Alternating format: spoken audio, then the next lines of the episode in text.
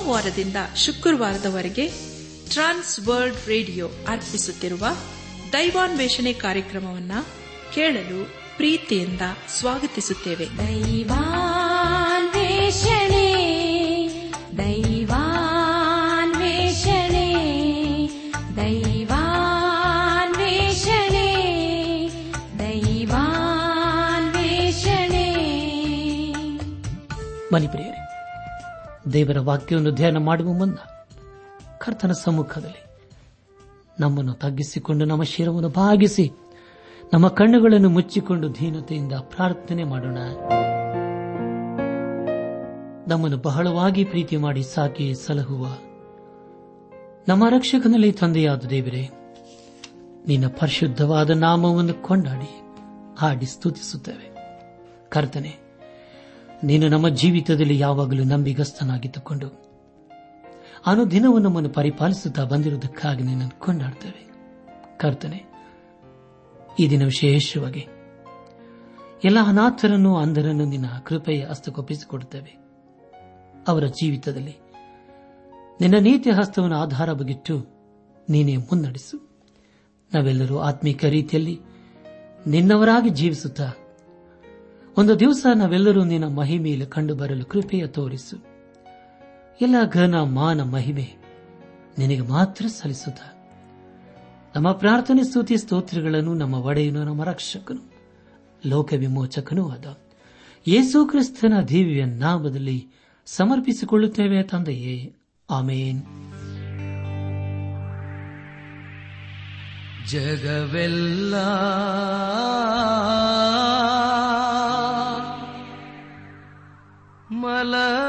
ಮಲಗಿರಲು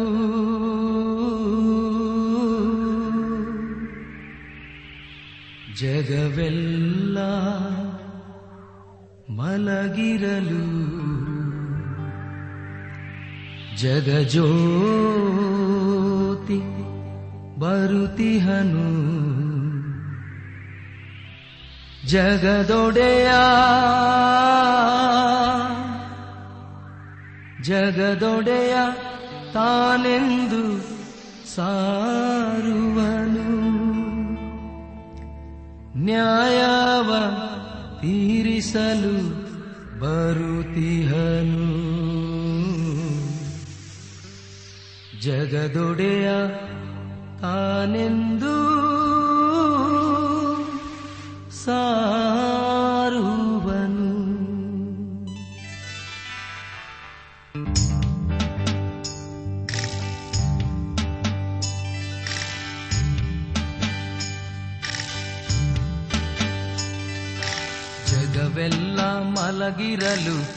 ಜಗಜ್ಯೋತಿ ಬರುತಿಹನು ಜಗವೆಲ್ಲ ಮಲಗಿರಲು. ಜಗಜ್ಯೋತಿ ಬರುತಿಹನು ಜಗದೊಡೆಯ ಜಗದೊಡೆಯ ತಾನೆಂದು ಸಾರುವನು. ನ್ಯಾಯವ ತೀರಿಸಲು ಬರುತಿಹನು ಜಗದೊಡೆಯ ತಾನೆಂದು ಸಾರುವನು. ಜಗವೆಲ್ಲ ಮಲಗಿರಲು, ಜಗಜ್ಯೋತಿ ಬರುತಿಹನು ಜಗವೆಲ್ಲ ಮಲಗಿರಲು, ಜಗಜ್ಯೋತಿ ಬರುತಿಹನು ಜಗದೊಡೆಯ ತಾನೆಂದು ಸಾರುವನು. ನ್ಯಾಯವ ತೀರಿಸಲು ಬರುತಿಹನು ಜಗದೊಡೆಯ ತಾನೆಂದು ಸಾರುವನು. ಓಹೋ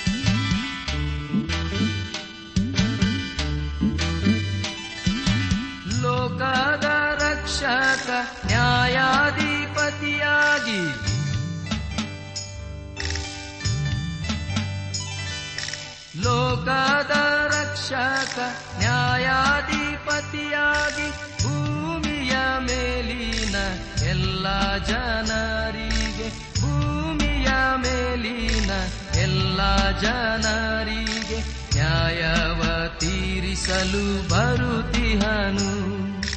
ಜಗದೊಡೆಯ ತಾನೆಂದು ಸಾರುವನು.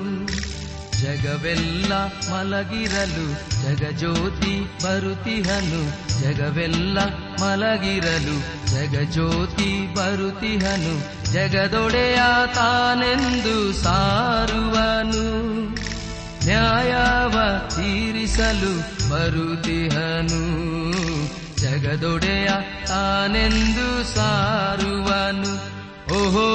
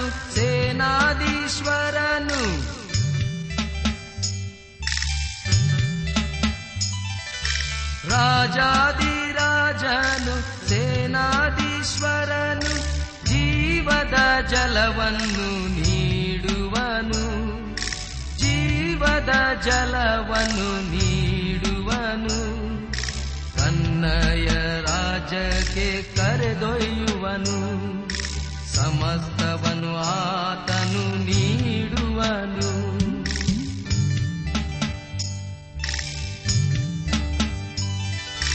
ಜಗವೆಲ್ಲ ಮಲಗಿರಲು ಜಗಜ್ಯೋತಿ ಬರುತಿಹನು ಜಗವೆಲ್ಲ ಮಲಗಿರಲು ಜಗಜ್ಯೋತಿ ಬರುತಿಹನು ಜಗದೊಡೆಯ ಜಗದೊಡೆಯ ತಾನೆಂದು ಸಾರುವನು. ನ್ಯಾಯವ ತೀರಿಸಲು ಬರುತಿಹನು ಜಗದೊಡೆಯ ತಾನೆಂದು ಸಾರುವನು ಓಹೋ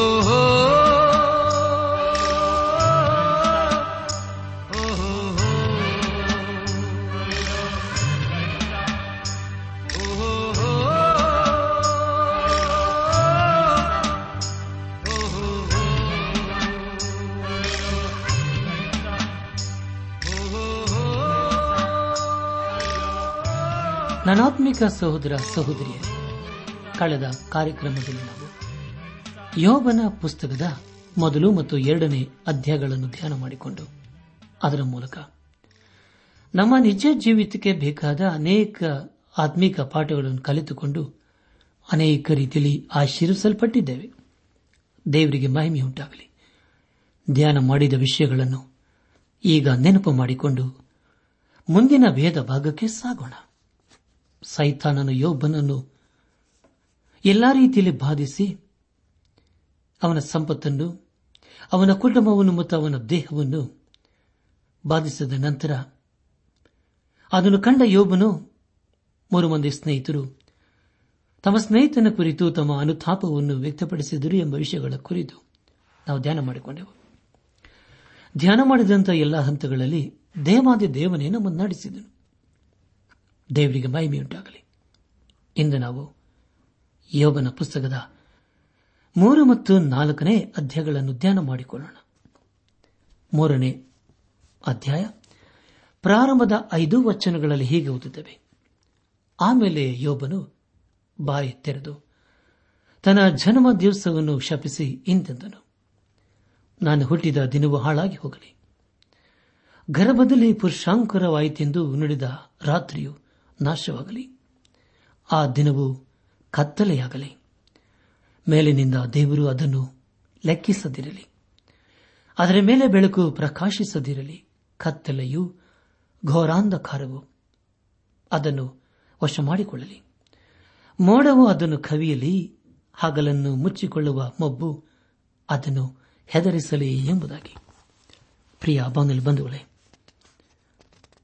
ಯೋಬನ ಮಾತು ಬಹು ಕಷ್ಟಕರವಾಗಿ ಕಂಡುಬರುತ್ತದಲ್ಲವೇ? ಆ ಮಾತಿನ ಹಿನ್ನೆಲೆಯಲ್ಲಿ ಬಹು ದುಃಖವು ಅಡಕವಾಗಿದೆ. ತನ್ನ ಕಷ್ಟ ಬಾಧೆಯನ್ನು ಕಾವ್ಯ ರೂಪದಲ್ಲಿ ಯೋಬನು ಬರೆದಿರುತ್ತಾನೆ. ಇಲ್ಲಿ ಯೋಬನು ಹೇಳಿದ ಹಾಗೆ ಅನೇಕರು ಹೇಳಬಹುದು. ಅನೇಕ ಸಮಯಗಳಲ್ಲಿ ನಮಗೆ ನಿರಾಶೆಯಾದಾಗ ಹಾಗೆ ಹೇಳಿದೂ ಉಂಟು. ಅದನ್ನೇ ಇಲ್ಲಿ ಯೋಬನು ಪದ್ಯದ ರೂಪದಲ್ಲಿ ಹೇಳುತ್ತಿದ್ದಾನೆ. ಮೂರನೇ ಅಧ್ಯಾಯ.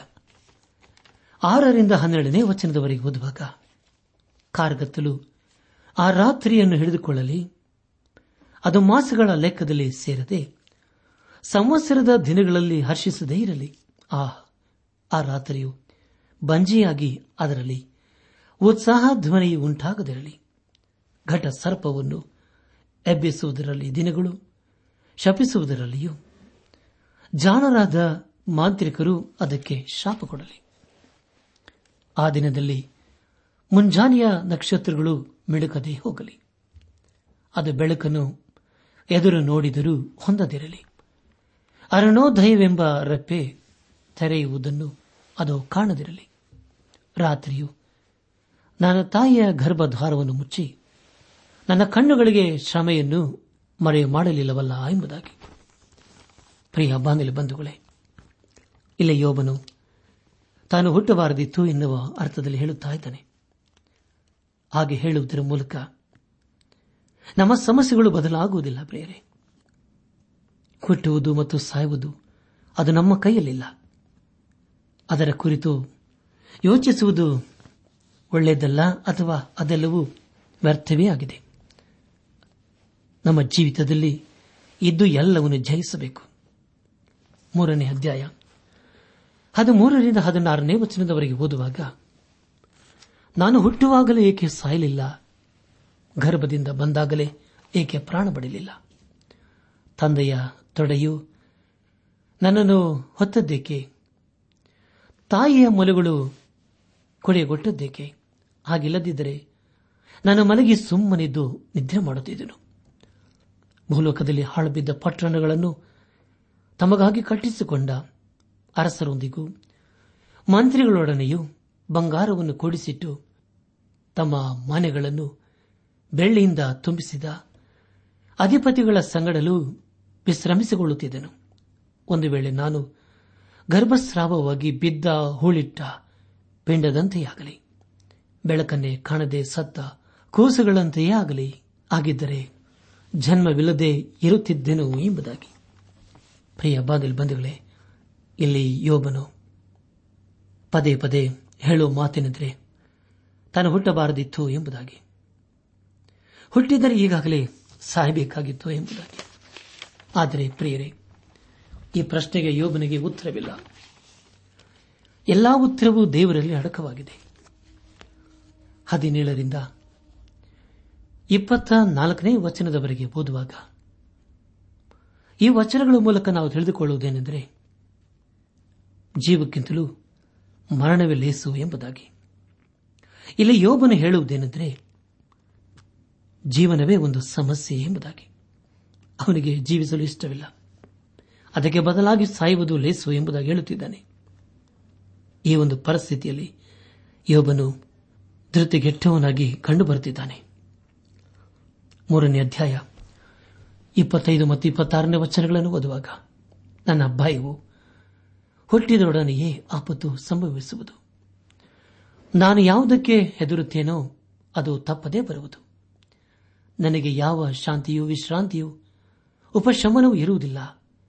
ಯಾವಾಗಲೂ ಕಳವಳವೇ ಎಂಬುದಾಗಿ. ಯೋಗನು ಉಚ್ ಪ್ರದೇಶದಲ್ಲಿ ಸಮಾಧಾನದಿಂದಲೂ ಸಂಭ್ರದಿಂದಲೂ ಇದ್ದನು.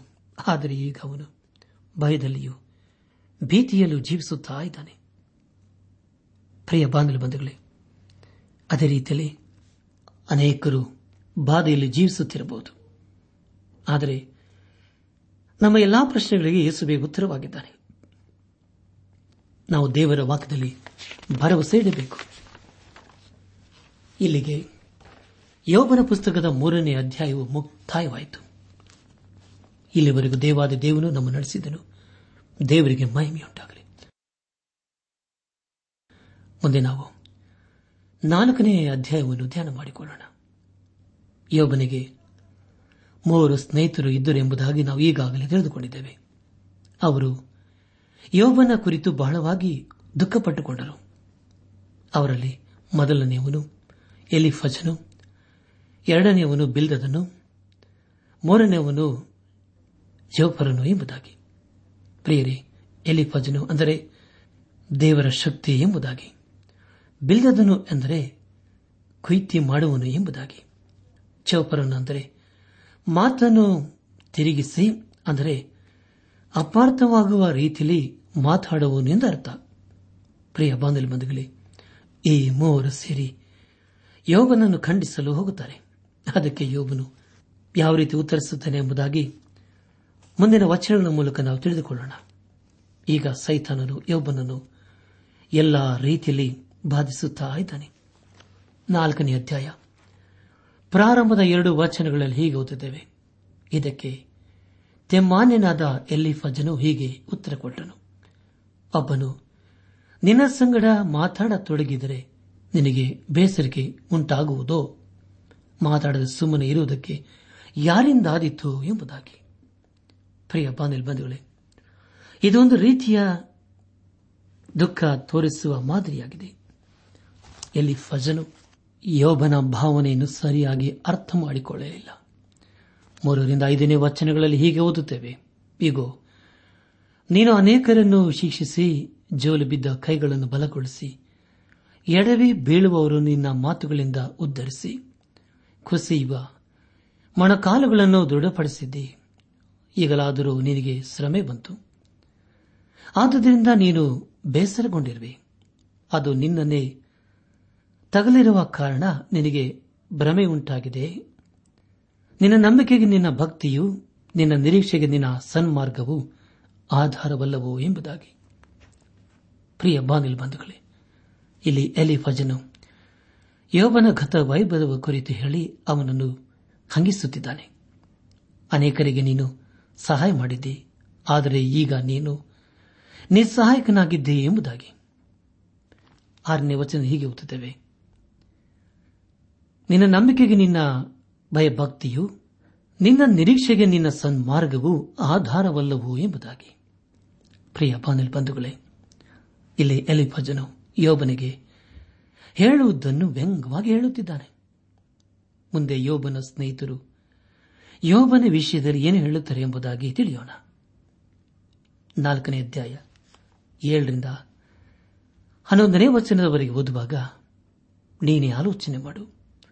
ನಿರಪರಾಧಿಯು ಎಂದಾದರೂ ನಾಶವಾದದುಂಟೆ ಯಥಾರ್ಥರು ಅಳೆದು ಹೋಗುವುದಲ್ಲಿ ನಾನು ನೋಡಿರುವ ಮಟ್ಟಿಗೆ ಆ ಧರ್ಮವನ್ನು ಮತ್ತು ಕೇಡನ್ನು ಬಿತ್ತುವವರು ಕೇಡನ್ನೇ ಕೊಯ್ಯುವರು. ದೇವರ ಶ್ವಾಸದಿಂದ ನಾಶವಾಗುತ್ತಾರೆ. ಆತನ ಸಿಟ್ಟೆಂಬ ಗಾಳಿಯಿಂದ ಹಾಳಾಗುತ್ತಾರೆ. ಸಿಂಹ ಗರ್ಜನೆಯು ಅರ್ಭಟಿಸುವ ಸಿಂಹದ ಧ್ವನಿಯು ಅಡಗಿ ಪ್ರಾಯದ ಸಿಂಹಗಳ ಕೋರೆಗಳು ಮುರಿಯಲ್ಪಡುವು. ಮೃಗೇಂದ್ರನು, ಆಹಾರವಿಲ್ಲದೆ ಸತ್ತು ಸಿಂಹದ ಮರಿಗಳು ಚದರಿ ಹೋಗುವು ಎಂಬುದಾಗಿ. ಪ್ರಿಯ ಬಾಂಧಲ್ ಇಲ್ಲಿ ಎಲಿಪಜ್ಜನು ಯೋಬನಿಗೆ ನಿನಗೆ ಹೀಗೆ ಯಾಕೆ ಆಯಿತು? ಇದಕ್ಕೆ ಯಾವುದೋ ಒಂದು ಬಲವಾದಂಥ ಕಾರಣವಿದೆ ಎಂಬುದಾಗಿ ಹೇಳುತ್ತಾನೆ. ನಿನ್ನ ಜೀವಿತದಲ್ಲಿ ಯಾವುದೋ ಗುಟ್ಟಾದ ಪಾಪವಿದೆ. ಅದಕ್ಕೆ ಹೀಗೆ ಆಗಿದೆ ಎಂದು ಹೇಳುತ್ತಾನೆ. ಆದರೆ ಪ್ರಿಯರೇ ಯೋಬನ ಈ ಅವಸ್ಥೆಗೆ ಯಾವ ಪಾಪವೂ ಕಾರಣವಲ್ಲ. ಒಬ್ಬ ವಿಶ್ವಾಸಿಗೆ ಯಾವುದೋ ಸಮಸ್ಯೆ ಬಂದಾಗ ಅವನು ಯಾರ ಬಳಿಗೂ ಹೋಗುವುದಿಲ್ಲ. ಬದಲಾಗಿ ದೇವರ ಬಳಿಗೆ ಹೋಗುತ್ತಾನೆ.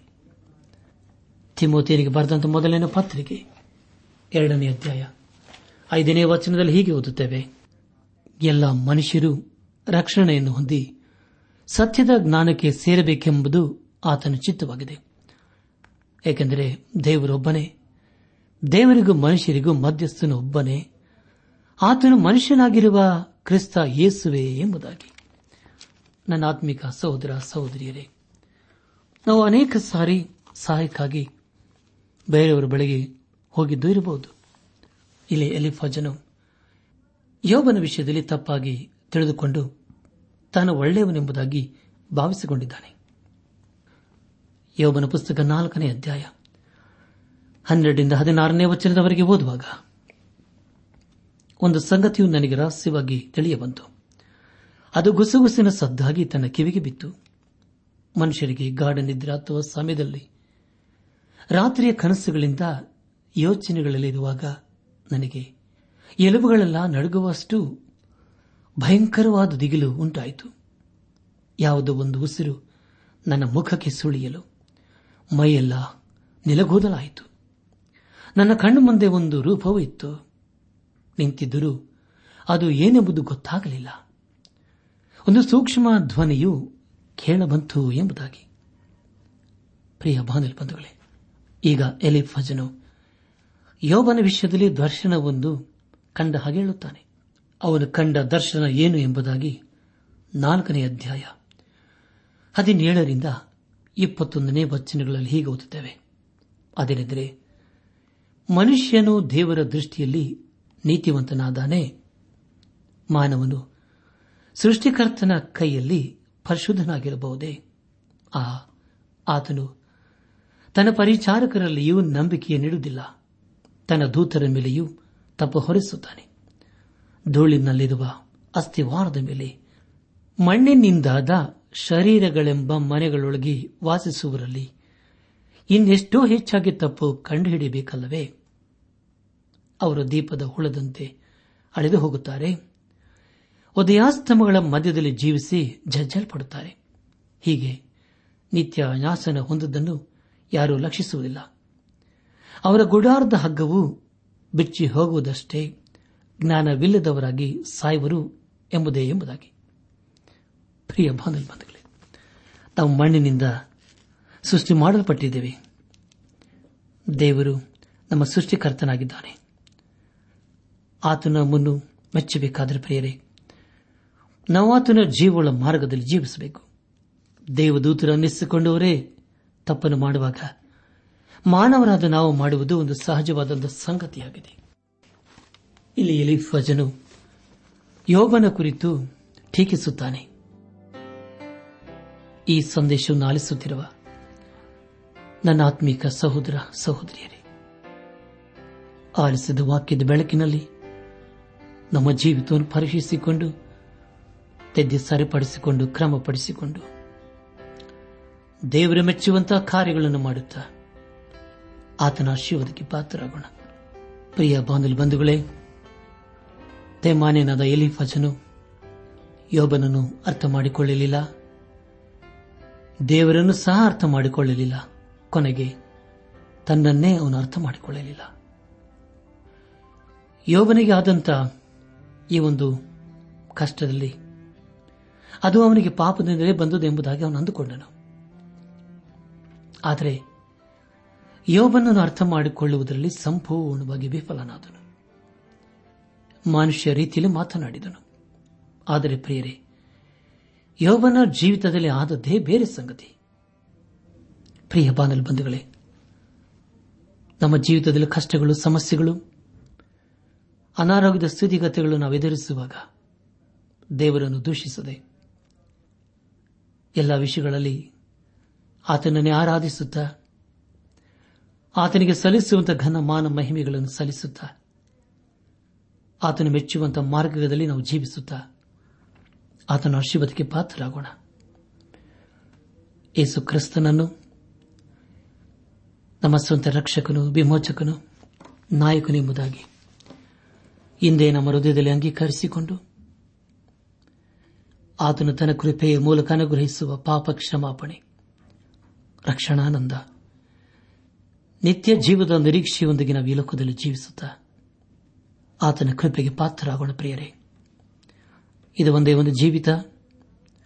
ಈ ಒಂದು ಜೀವಿತದಲ್ಲಿ ದೇವರನ್ನು ಅರ್ಥ ಮಾಡಿಕೊಂಡು ಆತನು ಮಾಡಿದಂಥ ಉಪಕಾರ್ಯಗಳನ್ನು ನಾವು ಸ್ಮರಿಸುತ್ತಾ ಆತನಿಗೆ ಸ್ತುತಿ ಸ್ತೋತ್ರಗಳನ್ನು ಸಲ್ಲಿಸುತ್ತಾ ಆತನ ಆಶೀರ್ವಾದಗಿನ ಪಾತ್ರರಾಗುವುದಲ್ಲದೆ ಅನೇಕರನ್ನು ದೇವರ ರಾಜ್ಯದ ಕಡೆಗೆ ನಡೆಸೋಣ ಪ್ರೇರೆ ದೇವರು ನಮ್ಮನ್ನು ಎಷ್ಟೋ ಪ್ರೀತಿ ಮಾಡಿದ್ದಾನೆ. ದೇವರು ನಮ್ಮನ್ನು ಸಾಗಿದ್ದಾನೆ ಸಲಹಿದ್ದಾನೆ. ಬೇಟೆಗಾರನ ಬಲೆಯಿಂದಲೂ ಮರಣಕರ ವ್ಯಾಧಿಗಳಿಂದ ದೇವರು ನಮ್ಮನ್ನು ತಪ್ಪಿಸಿದ್ದಾನೆ. ಹಾಗಾದರೆ ಪ್ರಿಯರಿ, ಆತನಿಗೆ ನಂಬಿಕಸ್ಥರಾಗಿ ಜೀವಿಸುವುದು ಬೇಡವಾ? ಈ ಲೋಕದಲ್ಲಿ ನಾವು ಪರಿಶುದ್ಧರಾಗಿ ಜೀವಿಸುತ್ತ, ಪರಿಶುದ್ಧನಾದ ದೇವರನ್ನು ಆರಾಧಿಸುತ್ತಾ ಆತನ ಆಶೀರ್ವಾದಕ್ಕೆ ಪಾತ್ರರಾಗೋಣ. ಈ ಲೋಕದಲ್ಲಿ ನಾವು ಜೀವಿಸುವಷ್ಟು ಕಾಲ ಆತನ ಸಾಕ್ಷಿ ಮಕ್ಕಳಾಗಿ ಜೀವಿಸುತ್ತಾ, ನಮ್ಮ ಜೀವಿತದ ಮೂಲಕ ಎಲ್ಲ ಹಂತಗಳಲ್ಲಿ, ಎಲ್ಲ ಸ್ಥಿತಿಗತಿಗಳಲ್ಲಿ ಆತನನ್ನೇ ಘನಪಡಿಸುತ್ತಾ ಆತನ ಕೃಪೆಗೆ ಪಾತ್ರರಾಗೋಣ. ಹಾಗಾಗುವಂತೆ ತಂದೆಯಾದ ದೇವರು, ಏಸು ಕ್ರಿಸ್ತನ ಮೂಲಕ ನಮ್ಮೆಲ್ಲರನ್ನು ಆಶೀರ್ವದಿಸಿ ನಡೆಸಿ.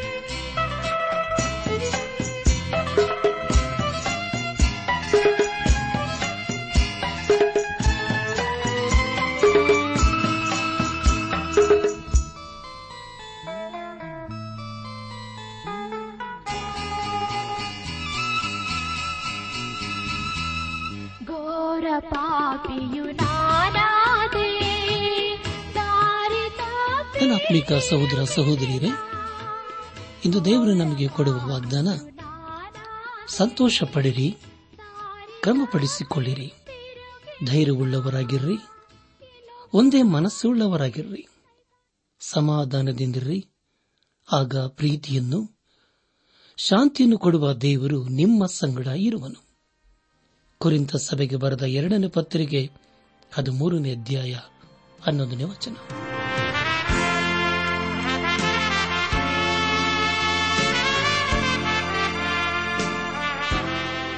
ಪ್ರಿಯರೇ, ಇದುವರೆಗೂ ಆಲಿಸಿದ ದೈವಾನ್ವೇಷಣೆ ಕಾರ್ಯಕ್ರಮವು ನಿಮ್ಮ ಮನಸ್ಸಿಗೆ ಸಮಾಧಾನ, ಸಂತೋಷ ನೀಡಿದೆ ಎಂದು ನಾವು ನಂಬುತ್ತೇವೆ.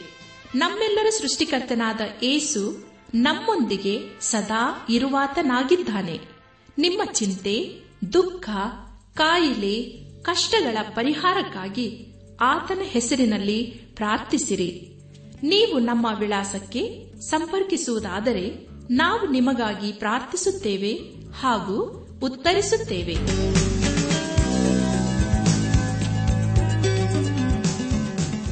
ನಮ್ಮ ವಿಳಾಸ ದೈವಾನ್ ವೇಷಣೆ ಟ್ರಾನ್ಸ್ ವರ್ಲ್ಡ್ ರೇಡಿಯೋ, ಇಂಡಿಯಾ, ಟಪಾಲು ಪೆಟ್ಟಿಗೆ ನಾಲ್ಕು ಮೂರು ಎರಡು ಸೊನ್ನೆ, ಬೆಂಗಳೂರು ನಲವತ್ಮೂರು. ದೈವಾನ್ ವೇಷಣೆ Trans World Radio, India post box four three two zero Bangalore forty three ದೂರವಾಣಿ ಸಂಖ್ಯೆ ಒಂಬತ್ತು ಎಂಟು ನಾಲ್ಕು ಐದು ಆರು ಒಂದು ಆರು ನಾಲ್ಕು ಒಂದು ಎರಡು. ನಮ್ಮ ಇಮೇಲ್ ವಿಳಾಸ Kannada TTB at radio eight eight two dot com ನಮಸ್ಕಾರ ಪ್ರಿಯರೇ.